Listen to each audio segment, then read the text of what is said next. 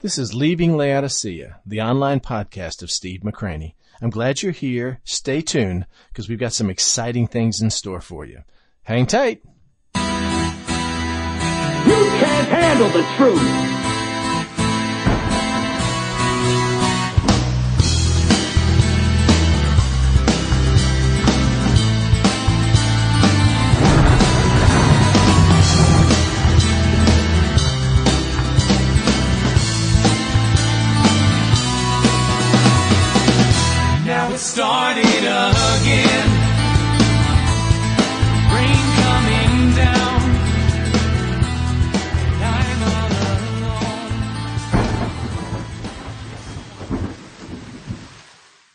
Now, I'm going to uh, ask a lot of questions. I've got a lot of questions that I look at the text that I had when I was studying it. And what I want to do tonight, before we take a look at this, is I want you to do something sometimes we don't normally do when we look at Scripture. I want you to try to put yourself into the story. In other words, I want you to imagine that what's happening here, that you're not just reading about it 2,000 years after it happened, but you're actually experiencing it along with the other disciples that are there. In other words, imagine how you would feel. Imagine what you'd be thinking. Suppose you were on the boat with these guys and, and you saw this figure on the beach and you drew the, uh, the fish in and, I mean, what would you be feeling? What, how would you respond to that? And then compare it to how they're responding to that. And then it raises some questions as, um, maybe what are some of the motives here or why is it happening this way? And, and what we're going to do is just kind of not only look at these first 14 verses in uh, John 21 to see what they say, but we're also going to use these as a tool to help us learn how to maybe study the scripture a little bit deeper to try to determine what principles there are here for us to learn. Understand this text is not deep doctrinally. This is not Romans 8 or 9. We have to just take verse by verse and phrase by phrase and mind the doctrinal truths in that. This is not the book of Hebrews. It's basically a narrative of an event that took place after the resurrection of Jesus Christ, but it's here for a reason, and there's some profound truths we can find here. So, shall we do this? Let me pray. Father, once again, I ask you to open up your word to us, show us some things, teach us some things, change us like you never had before. Holy Spirit, we're not just inviting you, we're begging you to come in and, and change our heart. Take these words, take this event, this encounter, this experience that Jesus decided to reveal himself to the disciples with, and would you reveal more of Christ to us? In your name I pray. Amen and I kind of uh, subtitled this as Jesus basically revealing himself. And in John 21, it's, uh, it's kind of an odd placement because it appears that the gospel should have ended in John 20. If you look at the last couple verses of John 20, verse 30 and 31, it almost seems like there's a closure here. That uh, we're drawing it to a close. Jesus is raised from the dead. He, we've uh, we've been in the, uh, the room. We've met the disciples without Thomas. We've met the disciples with Thomas. Verse 28 says, Thomas goes, my Lord and my God. And then Jesus gives this kind of blessing and says, Thomas, because you've seen me, you have believed. Blessed are those who have not seen me and have not believed and have believed. And then all of a sudden we had this kind of summary caption here where it says, and truly, Jesus did many other signs. And the word for signs here means the finger marks of God. In other words, they're things that God allowed to happen which point to Him. They're not just, they're like signs and wonders that point to something bigger than themselves. It says, and Jesus did many other signs in the presence of His disciples. His first job was to convince the disciples that he was who he says he was, which are not written in this book. Well, that makes sense. You know, we find out uh, in Paul's writings that Jesus appeared to a number of people, James for one, and um, and uh, over to 500 people at one time, but we don't have that recorded in the gospel accounts. And so there's many other things that Christ did which are not recorded in the book, but nevertheless the ones that John, John did write about, he wrote that they may believe in Jesus as the Christ, the Son of God, that believing you may have life in his name, and that appears like there's a closure here. And all of a sudden we find that there's John 21. And so it's like there was, we've done all these signs and some of the signs are not recorded in the book, but the signs that are recorded, the ones we've already talked about are recorded so that you'll believe and have eternal life. And then all of a sudden the Holy Spirit decides to give us one more sign. And it's almost like an epilogue to the Gospel of John, just like the first 14 verses was a prologue. I don't know if you re- remember those. They basically talked about the pre-incarnate activity of Christ you know, in the beginning was the Word, and the Word was God, and with God, and all things were made through Him. And I mean, it's, it's about who Jesus was before John the Baptist showed up and started preaching about Him. And now we have this chapter that deals with like a, the post-resurrection activity of Christ, pointing to basically one major sign and then some dialogue that went with that. Now, the problem is, I don't want to take a few minutes to talk about this, that uh, many people believe because of this, that this chapter John didn't write. That somebody else wrote it. And maybe it was somebody else in the church of Ephesus and got this letter from John and remembered this account. So they went ahead and decided to add this as an, an addendum to John's gospel, although there's no evidence at all to support that. But in our days of higher criticism, we find that um, claims like that are made all the time. Let me explain to you what's happened the last 200 years in Christendom. You know, when the Enlightenment hit, uh, I think, therefore I am, and you had the uh, the great philosophers, uh, Camus and Sartre, and and people of that nature, which would talk about um, the intellect of man, and the intellect of man is the highest virtue, and so therefore we're raising man's intelligence even greater than faith. There become a, there became a natural battle between rational thought and faith, and the battleground, of course, became the church especially Christian universities and especially seminaries. And so what you had is you had a group of men now who decided that their intellect and their mental capabilities based on all their PhDs from their accredited institutions had the right to be able to erode faith by using human means, which are known as form and source and redaction and textual criticism, to be able to determine what is true and not true in God's words. And so what they would do is they would take the scripture and they would go through and they would begin analyzing it.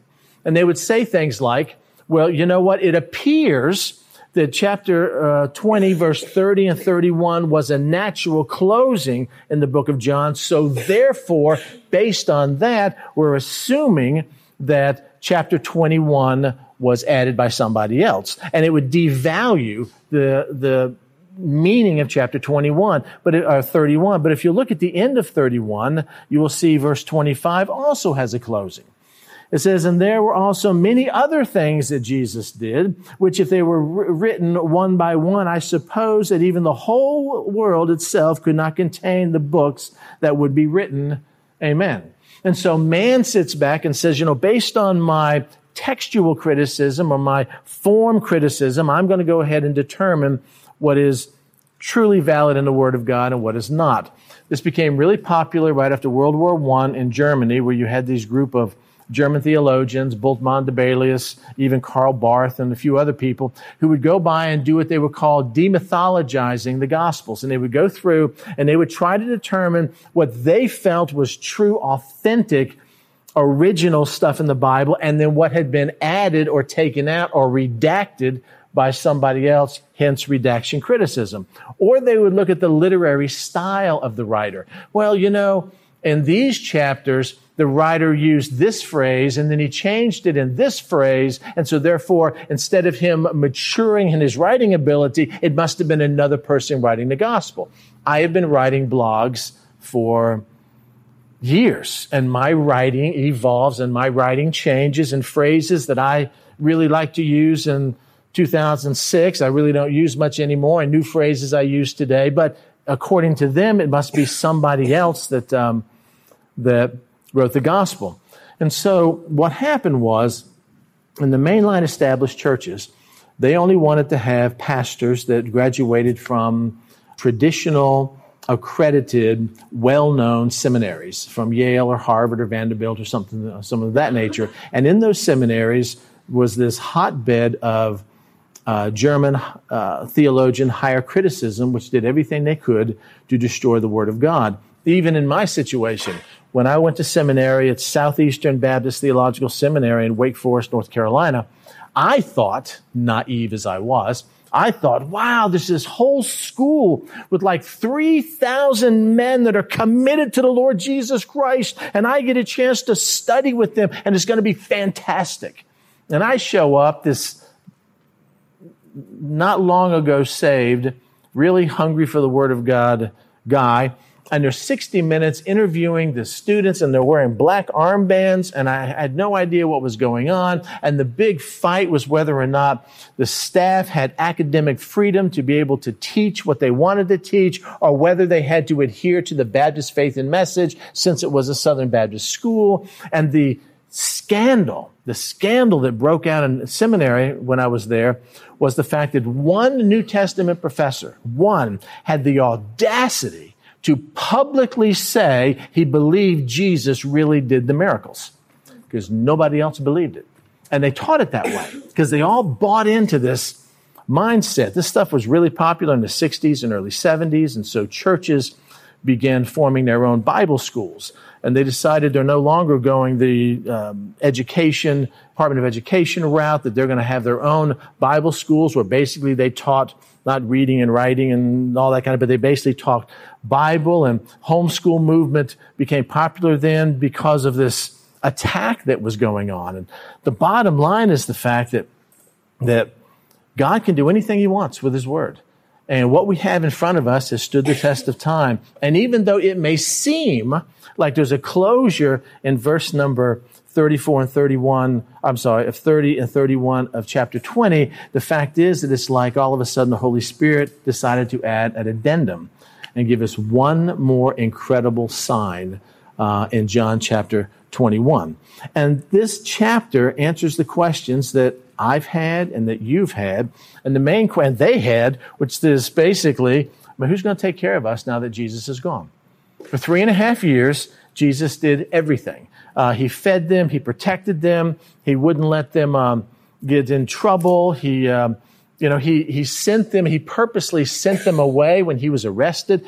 Let these go. I'm the one you're after and, and all that kind of stuff. And, and so now that he's being ascended into heaven, who's going to take care of them? And it also brought closure to this incredibly sad story of Peter.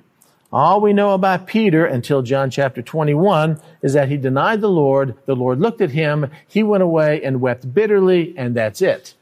And it really wasn't until John 21 that we have closure to that. And there's so much we can learn from this. These first 14 verses we're going to look at basically ask the first question Who's going to take care of the disciples after Jesus returns to the Father? And he demonstrates that to them by giving them a living illustration showing them exactly how he's going to take care of them. And of course, it was reminiscent of how he first called them in the very first place. If you remember the story in John, well, let's, let's just read the first 14 verses of John 21, and then I want to read to you Luke 5. John 21, verse 1. It says, After these things, Jesus showed himself again to the disciples at the Sea of Tiberias and in this way, he showed himself.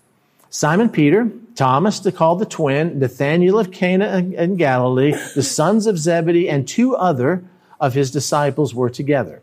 Simon Peter said to them, I'm going fishing. They said to him, We're going to go with you also. So they went out and immediately got into the boat, and that night they caught nothing. But when the morning had now come, Jesus stood on the shore, yet the disciples did not know that it was Jesus. Then Jesus said to them, Children, have you any food? And they answered, No. And he said to them, Cast the net on the right side of the boat, and you will find some. So they cast, and now they were not able to draw it in because of the multitude of fish.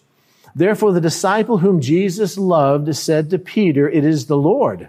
Now, when Simon Peter heard that it was the Lord, he put on his outer garment, for he had removed it, and plunged into the sea. But the other disciples came in the little boat, for they were not far from land, but about 200 cubits, dragging the net with fish. Then as soon as they had come to land, they saw a fire of coals there and fish laid on it and bread. Jesus said to them, bring some of the fish which you have just caught. Simon Peter went up and dragged the net, the net to land full of large fish, 153. And although there were so many, the net was not broken. Jesus said to them, come and eat breakfast. Yet none of the disciples dare ask him, Who are you? knowing that it was the Lord. Then Jesus came and took the bread and gave it to them, and likewise the fish. This is now the third time Jesus showed himself, showed himself to his disciples after he was raised from the dead. Now I want you to turn to Luke chapter 5, and we're going to find almost a, a, a parallel account showing how Jesus first called the disciples to himself. Luke chapter 5, verses 1 through 11. So it was, as the multitudes pressed about him to hear the word of God, that he stood by the lake of Gennesaret. And he saw two boats standing by the lake. But the fishermen had gone from them and were washing their nets, because they had fished all night, and it was now daytime. Then he got into one of the boats, which was Simon's, and asked him to put out a little from the land. And he sat down and taught the multitudes from the boat. And when he had stopped speaking, he said to Simon, who was mending the and washing the nets, launch out into the deep and let down your nets for a catch. But Simon answered and said to him, Master, we have toiled all night and caught nothing. Nevertheless, at your word, I will let down the net. And when they had done this, they caught a great number of fish and their nets were breaking. So they signaled to their partners in the other boat to come and help them. And they came and filled both the boats so that they began to sink. When Simon Peter saw it, he fell down at Jesus' knees, saying, Depart from me, for I am a sinful man, O Lord. For he and all who were with him were astonished at the catch of fish which they had taken. And so were James and John, the son of Zebedee, who were partners with Simon. And Jesus said to Simon, Do not be afraid. From now on you will catch men. So when they had brought their boats to land, they forsook all, including two boats full of fish, which were about to sink, and followed him. Now that's the first calling of Peter and John. You can turn back to John 21 now. And this scene we're going to have unfold before us is almost reminiscent of that. This entire chapter can be divided up into basically seven sections. And we're just going to look at the first one today our first couple today. One, we see the disciples serving in the power of the flesh. I have done that so many years of my life. I hate to confess it. Two, we're going to see how useless that is. It is absolutely useless to try to do the things of God in the flesh. Three, we see the Lord directing their service and telling them what to do and where to work. Four, we see the Lord graciously providing for them, even though they had been serving in the flesh and failing. Five, we see the Lord telling them that the only motivation for ministry, the only reason why we do that is love for Christ. And that's the whole, do you love me more than these? Yes, Lord, you know I do passage. Six, we see the Lord telling them that He is sovereign in life and in death uh, when he basically says, Listen, if I will John to remain until I come, what is that to you? Seven, we see the Lord leaving them with the prospect of his return, that they basically should be looking for him. And we have in the middle of this this incredible passage that teaches us about both human and divine loves. And I, have wrote about this and I've already taught about this, about the difference between agape and phileo and the discussion that G- Jesus has with Simon. So let's look at the passage and see if we can break this down and find some truths that uh, have really revitalized um, my own life. Now, Jesus had taken care of his disciples, and for the first time in three and a half years, he is basically saying, You're going to have to fend for yourself. I'm going to be gone. Yes, it's better for you that I go to the Father because I'm going to send you the Holy Spirit, but nevertheless, don't count on me multiplying loaves and fishes. Don't count on me supernaturally working things out. I am going to be gone. You're going to have the Holy Spirit. You're going to have me living in you. You're going to have to learn to fend for yourself. Basically, the contrast here the same contrast that I have struggled with my entire Christian life is whether I go back to my former trade, I go back to my former way of living, I go back to the way that worked for me before Christ came into my life and, and changed me, or that we continue in the ministry he has called us to do with the same power and the same provision he provided when he was with us physically when he's not going to be with us physically. And it, it's a matter of faith. And for the disciples, it was a time to choose. It is also a time to choose for each one of us. We come to Christ and we trust Him with everything. And then as we grow a little more mature in the Lord, we trust Him with less, which makes no sense at all. That we decide that we're going to handle our own life our own way, just ask Him to bless it. And we realize that as we try to serve Him in the flesh, we can't until we come to the point to choose to trust His provision when we were young in the Lord, even when we're older in the Lord. First couple verses deal with human weakness and, uh, and failure. I find this, uh, I just, this is so typical of me. It says, after these things, all the events that we've looked at, the death, the burial, the resurrection of Christ, him appearing to his disciples twice, the story about the men, two men from Emmaus who were telling their story when Jesus showed up in the room there, all of a sudden Jesus showed himself to them again. Now the word show here means to make manifest or known what had been hidden. In other words, you didn't know me. It had been hidden from you, but I am choosing to reveal myself to you. I'm choosing to expose myself, make myself visible, uh, visible, to show myself openly. And so Jesus now shows himself in a visible, open, tangible way where before he had been hidden from them. After these things, Jesus showed himself to them again. We're going to find at the end of these verses that this is now the third time he's done this. And he shows himself to the disciples who are at the Sea of Tiberias. Why are they at the Sea of Tiberias? That's not where he told them to be. He told them to wait for him in Galilee. He told them to wait in Jerusalem. He gave them certain commands. There's from, from Passover to Pentecost is 50 days. And we know the church prayed for 10 days before the Holy Spirit fell on Pentecost. So there's a 40 day window here when Jesus had these post resurrection appearances. And during that time, he told his disciples, here's what you need to do. Here's what you need to be doing. But instead, they're at the Sea of Tiberias. Very typical of me. And in this way, he again, same word, showed himself. And then he starts listing the disciples that are there. And I find this list strange. Simon Peter, no problem. He's at the, usually at the beginning of every single list that Jesus or the, a gospel writer has. Thomas, called the twin, man, he's never in the, the top three or four people. He's usually down seven or eight in the group. Nathaniel, this is only the second time Nathaniel's mentioned in the entire book of John. And all of a sudden he's mentioned here. The sons of Zebedee, they're mentioned usually right after Peter. You have Peter, James, John, and Andrew. That's the, the four, the inner circle here. And then you've got the second group and then the third group. But for some reason here in this group of disciples, you've, you got people that are highlighted that's not normally highlighted. Then you have two other disciples that aren't even mentioned. Why? And who are those guys? And, and of course, the assumption is, is these people were Philip and Andrew, and I'll, I'll show you why people make that assumption in the beginning. But I'm looking at this and I'm going, why were Peter and Thomas listed first? Peter, I've got you know, he's always the first. He's always the leader. He's, you know, it's always Peter, James, and John, or Peter, James, and John, and Andrew, and, and all that kind of stuff. But, but why Thomas? I mean, Thomas is almost never mentioned unless he does something like doubt, or unless he goes, fine, you know, we'll go back to Jerusalem and we'll just die with him, like in, in uh, John chapter 11. Why in the world is he mentioned here first?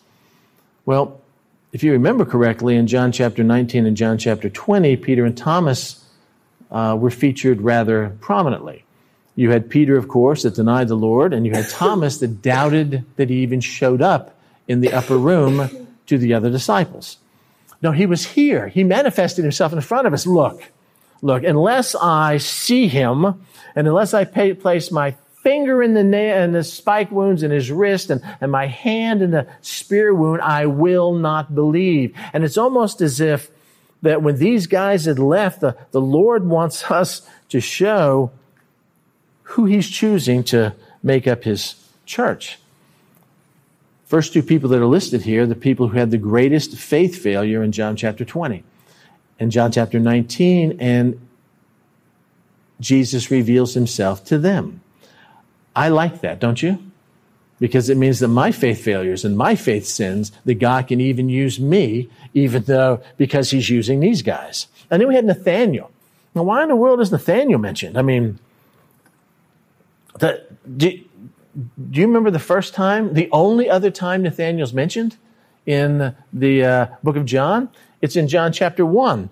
And he's mentioned with Andrew and he's mentioned with, with Philip. And if you remember in John chapter 1, um, John the Baptist tells two of his disciples, you need to go and follow him. And, then, and one of them was Andrew, and he finds his brother, uh, or Philip, and he finds his brother Nathaniel. And, and Jesus sees Nathaniel, and there's Peter, and there's Andrew there. And all the people that are listed here, if these other two disciples are Andrew and Philip, are all reminiscent of what happened in John chapter 1. So you've got John chapter 1 is like this epilogue where these same characters we find in John chapter 21 are still committed to Christ, which shows how the perseverance of these people stood firm.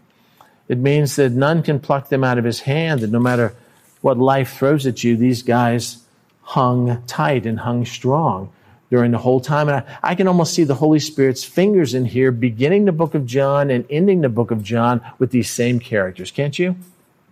Kind of amazing. Then we have um, verse 3. So Peter said to them, I'm going fishing.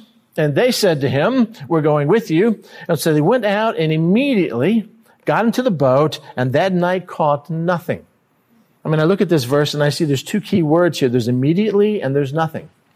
They didn't ask for wisdom. They didn't pray about this. They didn't seek the advice of, of other people. It's obviously not all the 11 that's going out with them plus the other entourage. It's just this group of people. Peter decides he's going back to his old way of life. The other guys say, you know what? Let's just take a break. Let's take a vacation. Let's go back and make some money. Jesus is gone. We don't have any cash. We don't have any money. We don't have any, you know, when, when we needed to pay the, the poll tax, Jesus told Peter to throw a hook, a line and a hook into the water, and when a fish came out, there's a coin there that'll pay for his tax and mine. He's gone now. What are we supposed to do? And there's this natural tendency to go back to the old life. I mean, you know it's true. It happened in your life. You got saved. God, I'm yours. I'm yours. Whatever you want me to do, wherever you want me to go, it's going to be great. And, and then maybe he started nudging you into an area you didn't want to go. And so you fell back into making decisions for your life.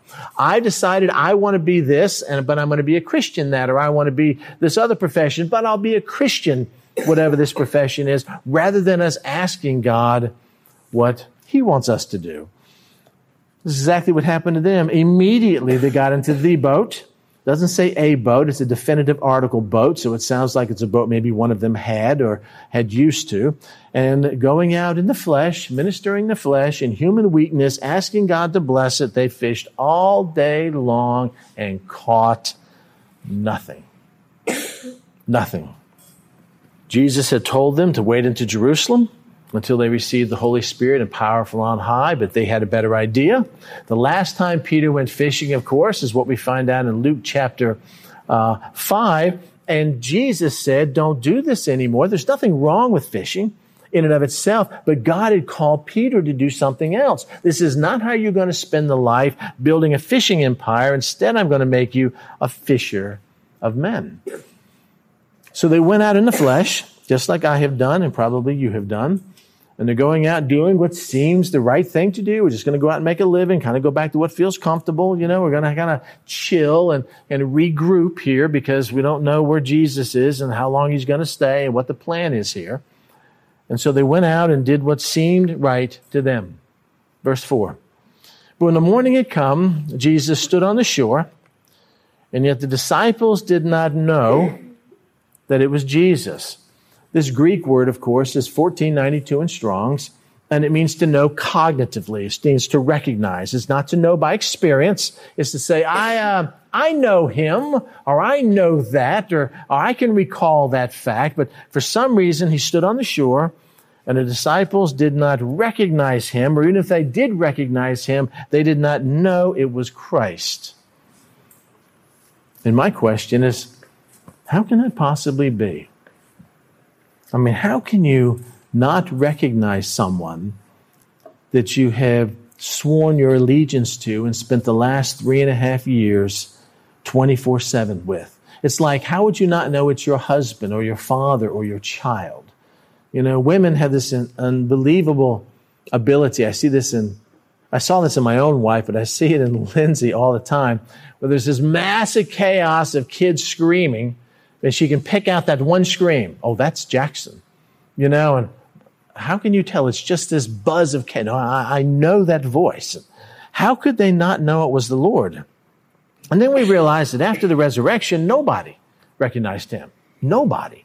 Until he revealed himself to him. These two men are walking with him on the way of, uh, to Emmaus. And this, it's a quiet away walk. They're, they're walking for hours. They stop to eat. He fixes uh, a meal for them. It's only when he broke the bread and handed it to them that all of a sudden their eyes were open and Jesus allowed himself to be seen and allowed himself to reveal himself to them. And, and here they're sitting on the shore and for some reason their eyes were blinded and they didn't know it was Christ.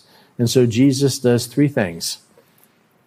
He asks them a question, which sometimes he will ask you, and then he'll give them a command, and then he sends them a blessing. He does that with Peter in verse number 15. He asks him a question Simon, son of John, do you love me more than these?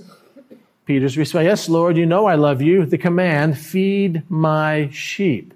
I mean, he works the same way with these guys as he works with us all the time. Question, command based on our answer, and then a blessing. Usually the blessing comes from obedience. And so here's the question Jesus said to them, now watch this word, children. Paidion, children. Have you any food? And they answered him, No. If you'll read a bunch of commentaries, what the commentaries will say that this is really kind of like, doesn't really mean children. It means like sir or young man, or it's kind of a colloquial phrase where people just call out to another, that he's really not calling them children until you look the Greek word up. And what the Greek word means is a baby.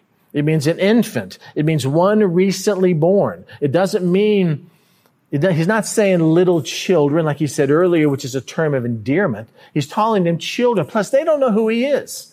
They're, they're out there fishing. They've been fishing all night long. They're rugged and they're sweaty. And Peter probably has nothing on but a loincloth at that time. And they're pulling these nets in. They're frustrated. Nothing has come in. They see this man a football field away, 200 cubits away, and they see him over there and he calls out to them and he calls them an infant a child, one recently born. Paidion, children. Have you any food? And they answered, and of course you can't pick the reflection up in the Greek, but they answered, no. I can almost see it like this. No! God, who is this guy? Calling us a child. So I, you know, are the commentators right? Does, is there really another definition from this word? Does, does John use it differently? in this passage than he does in other passages. So I just looked at in the book of John, for example, when um, when he used this word and, and how is it used? Is it used as this meaning sir, or does it mean children? He uses it in John 4 49, where the nobleman said to her, Sir, come down before my child dies. It's a little kid, little maybe an older than an infant, but a little kid. We find the same word in John 16 21. Jesus says, and a woman, when she is in labor, has sorrow because her hours come. But as soon as she has given birth to the infant, to the baby, to the paidion, to the child, to the one just born, she no longer remembers the anguish for joy that a human being has been born into the world. So every time John used this phrase for children, it meant just this, children. Have you any food? And they answered to him, No. Children. Gosh, children. Is it children in faith? Is it children in going back to the, the ways that they thought were going to work? Is it children having to learn the same mistakes over and over again? Whereas an adult, hopefully, we we don't make those same mistakes. And, and then this idea of the fact, have you any food? Has there been any fruit from your labor? Have you accomplished anything from all your fleshly toil, being in a place I told you not to be, doing something without my explicit authority and calling? How's that going for you? Or as Dr. Phil would say, how's that working out for you?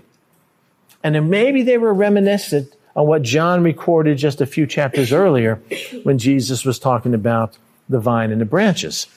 I am the vine, You are the branches, he said. He who abides, who rests, who stays connected, who makes his home and dwelling in me, and I in him, bears much fruit.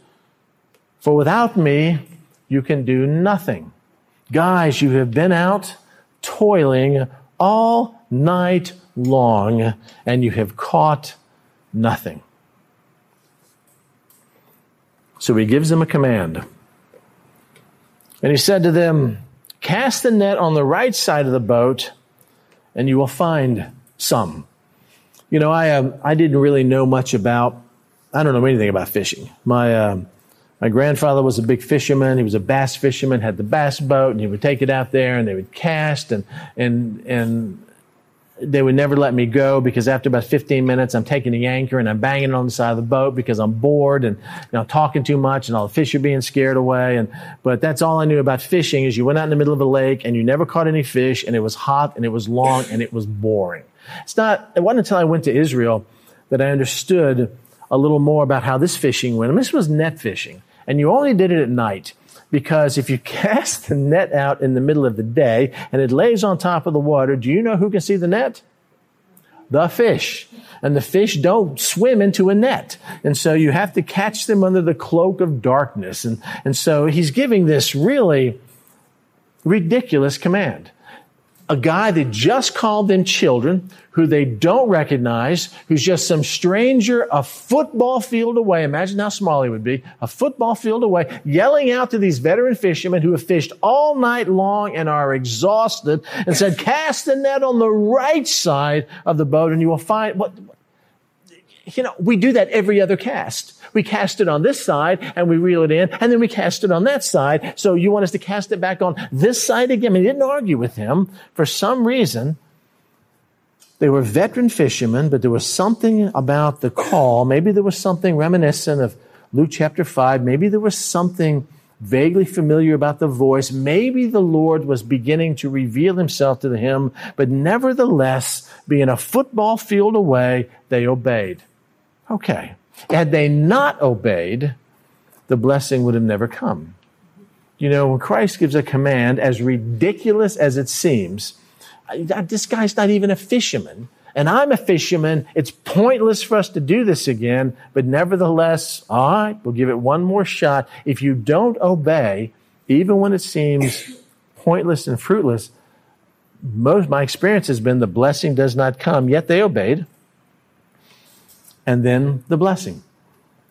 First part of verse 6 says, So they cast. And now they were not able to draw it in because of the multitude, or literally it means full, fill, or fullness of fish. They threw it out there and they weren't expecting, I don't know what they were expecting, maybe just fish for today to feed all of them and their families or, or whoever's waiting on them back in the camp. But instead, this fish, this, it was so massive that they, they couldn't even pull it in. And here's where I fail the Lord most of the time because I marvel at the financial blessing. Wow, look at this. This is great. Thank you, God. This is incredible. And we're reeling in the fish and our needs are met and my house payment is paid and we can take the vacation. The medical bills are all taken care of. God, you've healed this illness and we're all excited about that. And, and we forget that Maybe there's a greater blessing that we haven't even imagined. I know in my own life sometimes I get so tied up with being satisfied with what the Lord gives me that I fail to seek His presence and His face, which is a far greater blessing than that.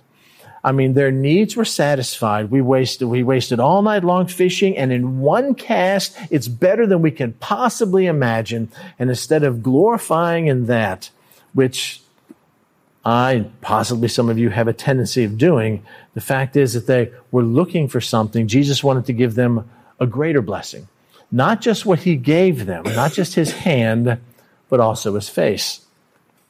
Therefore, as they're hauling the fish in, the disciple whom Jesus loved, and we know that is John, said to Peter, I want you to watch this, that every time, every time somebody says something to Peter, they use his spiritual name. And, and again, this doesn't hold 100% true in Scripture. It holds about 90% true. that every time you see Peter acting like a really lost guy, they call him Simon. And every time you see Peter acting like a guy that can't really make up his mind, they call him Simon Peter. And every time you see Peter doing something spiritual or having an opportunity to do something spiritual, the Holy Spirit calls him Peter. Doesn't, it's not foolproof, but about 90% of the time it seems like that theme runs through scripture. So John turns to Peter and tells him something spiritual. Obviously, not the other disciples, but obviously John's eyes were open. And since he was the first one to believe when he saw the grave closed in the, uh, in the empty tomb, he's the first one now to recognize it's Jesus. And he says to Peter, didn't make this big announcement to everybody. He says to Peter, it is the Lord. But now, when Simon Peter heard it was the Lord, wow. So I'm saying this to Peter expecting some sort of spiritual response. It is the Lord.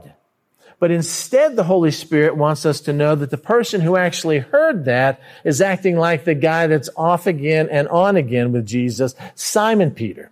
So now when Simon Peter heard that it was for the Lord, he didn't fall down on his knees and praise the Lord. He didn't tell the other disciples, let's give glory to Christ over here. He didn't yell out, thank you, Jesus, for your bountiful blessing. He didn't do any of that. What he did is he acted really impulsive, which Peter has a tendency of doing, and so do I. And he put on his outer garment, which means he was probably in his loincloth, and he, for he had removed it, and he plunged into the sea for a hundred yard swim. Now, I don't doubt Peter's exuberance. I don't doubt Peter's excitement. Oh, it is Jesus. I just want to be with Jesus. And I've heard pastors preach this. So he dives into the water because he doesn't care about the fish. He doesn't care about the rest of the people in the boat. He doesn't care about the trappings of the old life. He wants to go be with Jesus. Yet the passage calls him Simon Peter. And when he gets to shore, he comes up to Christ. He falls on his knees before Jesus and no, that doesn't happen either. Something transpires from the time he sees Christ and jumps into the water to be with Christ, and by the time he gets to the shore. I want you to put yourself in Peter's shoes here. Don't really know how we knew that John knew it was the Lord, but he did. It was revealed to him. And, and so then Peter jumped into the water and as he was swimming to the Lord, I wonder what he was thinking. Because when he got to shore, what we don't see is what we would expect from a man that was so excited about seeing Jesus, he left everybody else behind and dove into the water to swim to Christ.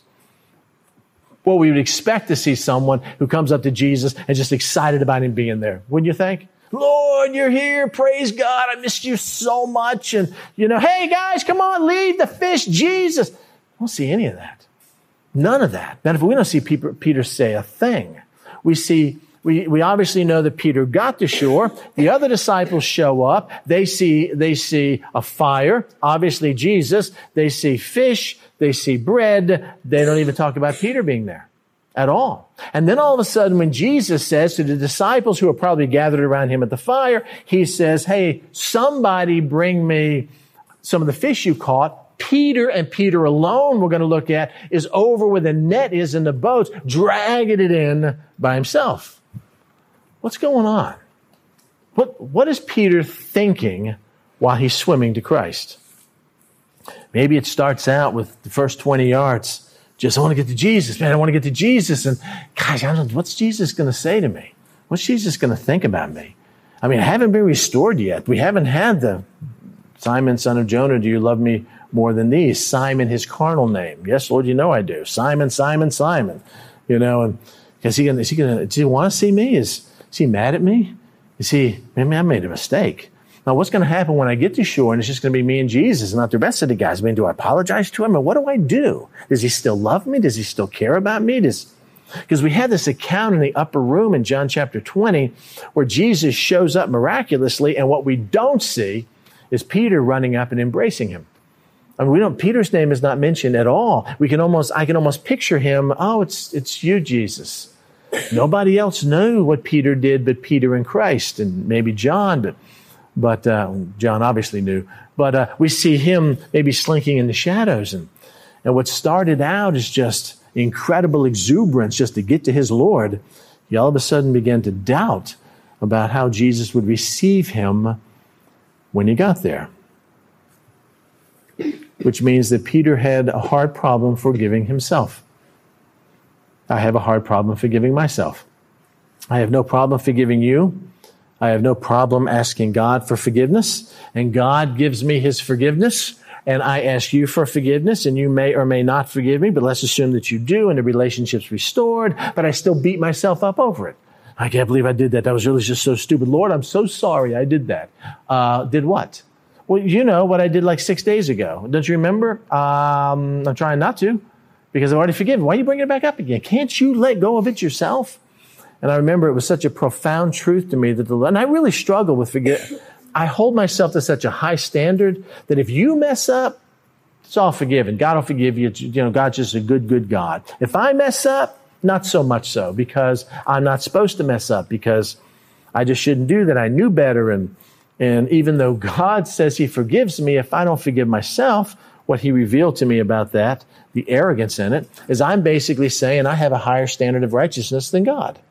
Then God says, I'm forgiving you for your sins, Steve. And I basically tell God by my lack of forgiveness of myself, no, God, you're weak. I mean, you're a weenie. I mean, if you were really a God, if you were really smart like I am, you would make me pay. You would still be bitter towards me, but you're just weak and you're just easy and, and I'm not going to be like you. And so therefore I'm going to refuse to forgive myself. Isn't that crazy? And I believe, and again, I'm, nobody knows, but this is my interpretation of this. I believe that Peter may have been having those kind of feelings and thoughts as he was as he was swimming to Jesus, because when we get to Jesus, we don't see Peter finishing with the same enthusiasm as he began when he jumped into the water. Then come the other disciples. But the other disciples came in the little boat, obviously a while later, for they were not far from land, but about 200 cubits or 100 yards. To me, that's far away from land, dragging the net with fish which means they had a hard time pulling him into the, the boat. They're not, they hadn't pulled all the fish into the boat. They were actually just dragging the nets and the boats to shore. So the boats would hit the shore and the fish would be attached to the nets that were, were being dragged. They'd be dragged up on the sand, partially in the water. And the amazing part was the nets weren't breaking. Then it says, as soon as they had come to land, they saw the fire of coals there, the fish laid on it, and bread, and no Peter.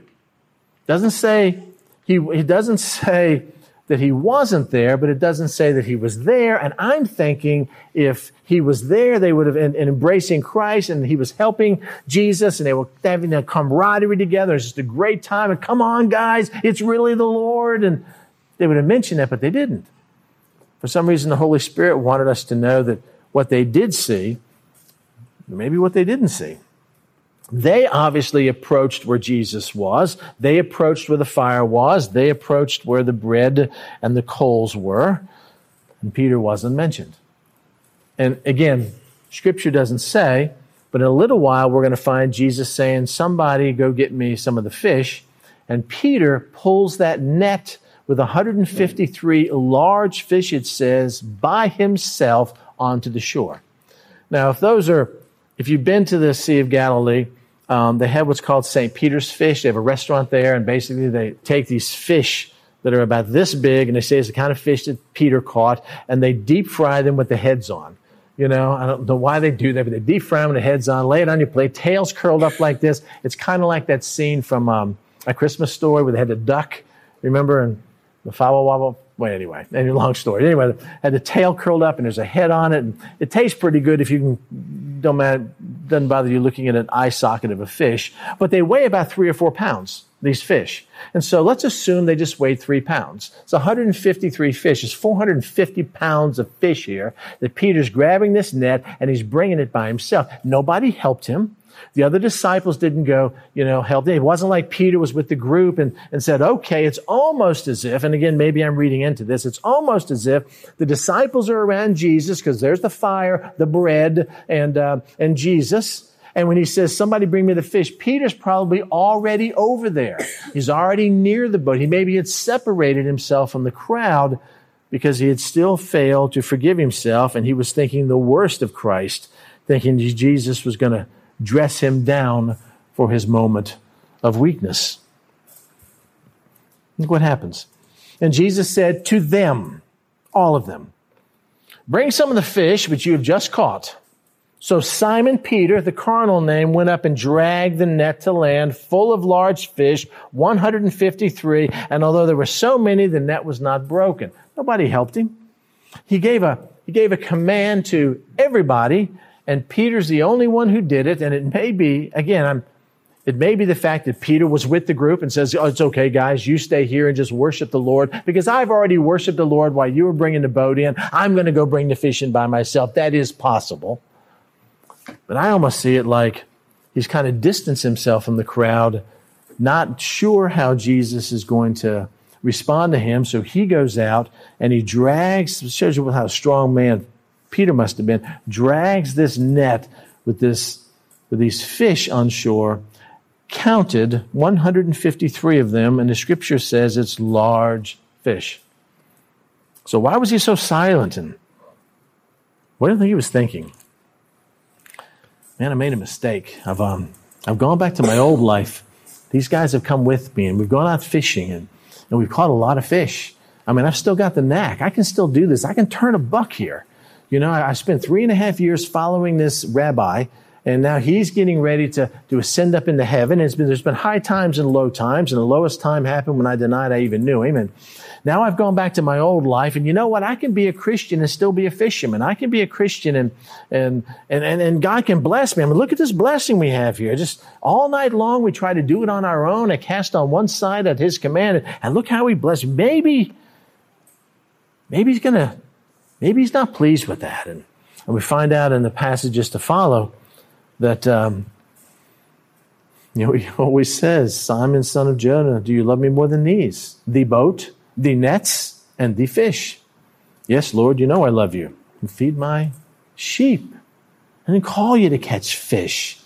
I called you to be a fisher of men. Jesus said to them, Come and eat breakfast.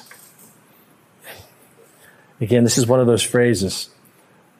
Nobody assumes this, but John puts it in here to tell us what they weren't thinking, which kind of means maybe they kind of were. And then they came to the conclusion that he really was him. I mean, I mean, there's no indication at all that they had any doubt that it was Jesus when they're on the boat and they come and see Jesus. But John tells us, yet none of the disciples dared ask him, Who are you? For they knew in their head cognitively that it was the Lord. Jesus then came and took bread and gave it to them and likewise the fish. My question is, where did Jesus get the bread? The fire, coals. I mean, he obviously made the fire and the coals, but he may have had bread with him. He may have just miraculously created the bread. Maybe he's duplicating for them the loaves and fishes where he fed the 5,000 and the 7,000. And, and, and John wants us to know that most of you are probably thinking, you know, maybe they don't know this is Jesus, but they really did. I don't know.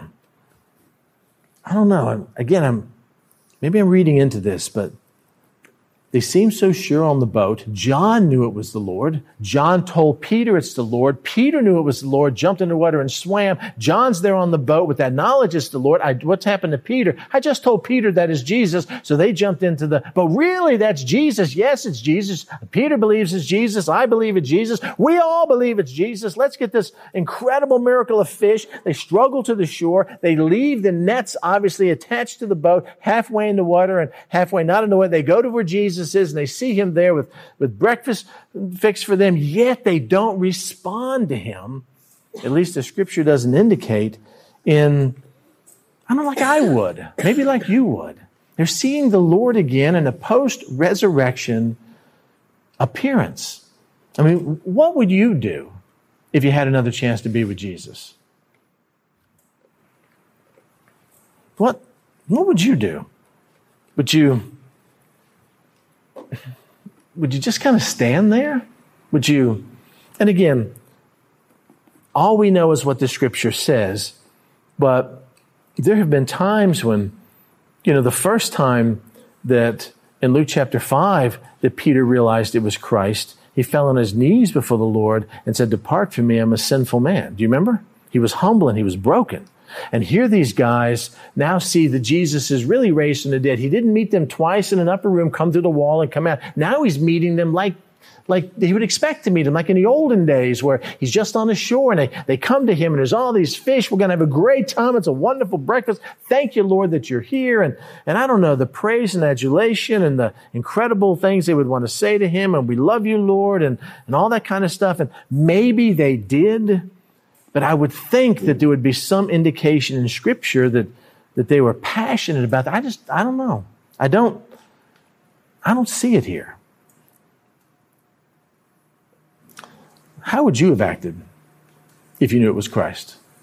What would you have done? I mean, suppose it was, um, well, we'll use Pam. Suppose it was, uh, well, I, I won't use Pam. I'll use people like Pam. Have you ever seen those YouTube videos where um, the military man who's been deployed for a year comes home early and surprises his kids and his wife? You ever seen those? and all of a sudden, you know, you see it's, it's the one that really moves me the most is it's this girl, probably a senior in high school, and she's wearing, it looks like a volleyball outfit. And all you see from this part of the camera is the father walking in, and she runs and just boom, just embraces him and wraps her arms and legs around him, and you know, and and oh yeah, yeah. And I haven't seen you for just a year, you know, or six months. Or I was watching one earlier where they had these two little kids and they were going to let them throw the pitch in for some baseball game. And so the, the daughter's on the, on the pitcher's mound and she throws, there's a catcher back there. She throws the ball and the son throws the ball. And, but the catcher's their dad, you know, and, and so it's like, yeah, we want to celebrate these kids, you know, throwing the baseball, starting the game. And the father walks out and he takes his mask off and the kids just bury their faces in their father's chest weeping just uncontrollable because, and it says, uh, I think this was his fourth deployment and he had been gone somewhere for four months, four months and came back early, four months. Their Lord had died and had been raised from the dead. And we know that he's, he's appeared to them twice already in, in the upper room, one time on the, in the evening of the resurrection, and then a week later. And now all of a sudden he's there again. And what I don't feel from the text, maybe you do, is that kind of exuberance. It makes me, it makes me wonder that you know, maybe maybe they did have a reservation, or maybe they were all kind of afraid, or maybe they were ashamed of the fact that they had gone fishing, or and not obeyed him, or or maybe they just maybe they were just overwhelmed with this. But it makes me wonder, what would I do? I mean, how would I respond? I mean, I hope I would respond like these kids respond when um, when they you know, when they, when they see their dad who's been overseas. I love the videos where they got the little girls who's like in first or second grade and the father shows up in the classroom. You've seen all those, haven't you? Father shows up in the classroom and the girl looks up and her eyes, you know, get all misty and she runs and her father grabs her and all you can hear her saying, I missed you, daddy. I missed you, daddy. And oh, that the love and, and these guys, this was their Lord. I mean, how would you have responded? I mean, we find there's still a whole lot of carnality here. The, the disciples didn't understand that Jesus wasn't setting up an earthly kingdom at this time. We find that in Acts chapter 1. Peter still wants to kind of control things and and well let me tell you what's going to happen peter someday you are used to going the way you want to go but someday somebody's going to take you in a way you don't want to go and you're going to die and then, oh, yeah, okay, that's going to happen. What about John? What's going to happen to him? It's none of your business, Peter, what happens to John. If I want him alive until I return, what is that to you? You go and do what I've called you to do. You follow me. And so there's, there's still a lot of carnality here. There's still a lot of misunderstanding. And it's an incredible opportunity to show their devotion to him. Yet they didn't act like children whose father's been gone for a while. They acted like children who had, didn't have a clue about what the kingdom of God was all about. And the encouragement to me is the fact that he still uses them. He still empowers them. He, he didn't cast them away and find something better than they were. He used them in spite of their failures and in spite of their carnality and turned the world totally upside down. Last verse. It says, Now this is the third time, it recorded in John's gospel, Jesus showed himself to his disciples after he was raised from the dead. First time was in the room without Thomas, then the room with Thomas. We find that in John chapter 20. And then, of course, this addendum here in John 21, which brings us to a couple lessons that we can gather from this. And these are some of the lessons I have, God has showed me through this. You may have other ones. What was Jesus trying to teach his disciples? He was trying to teach his disciples that apart from me, you can do nothing. I mean, I have, I have, um,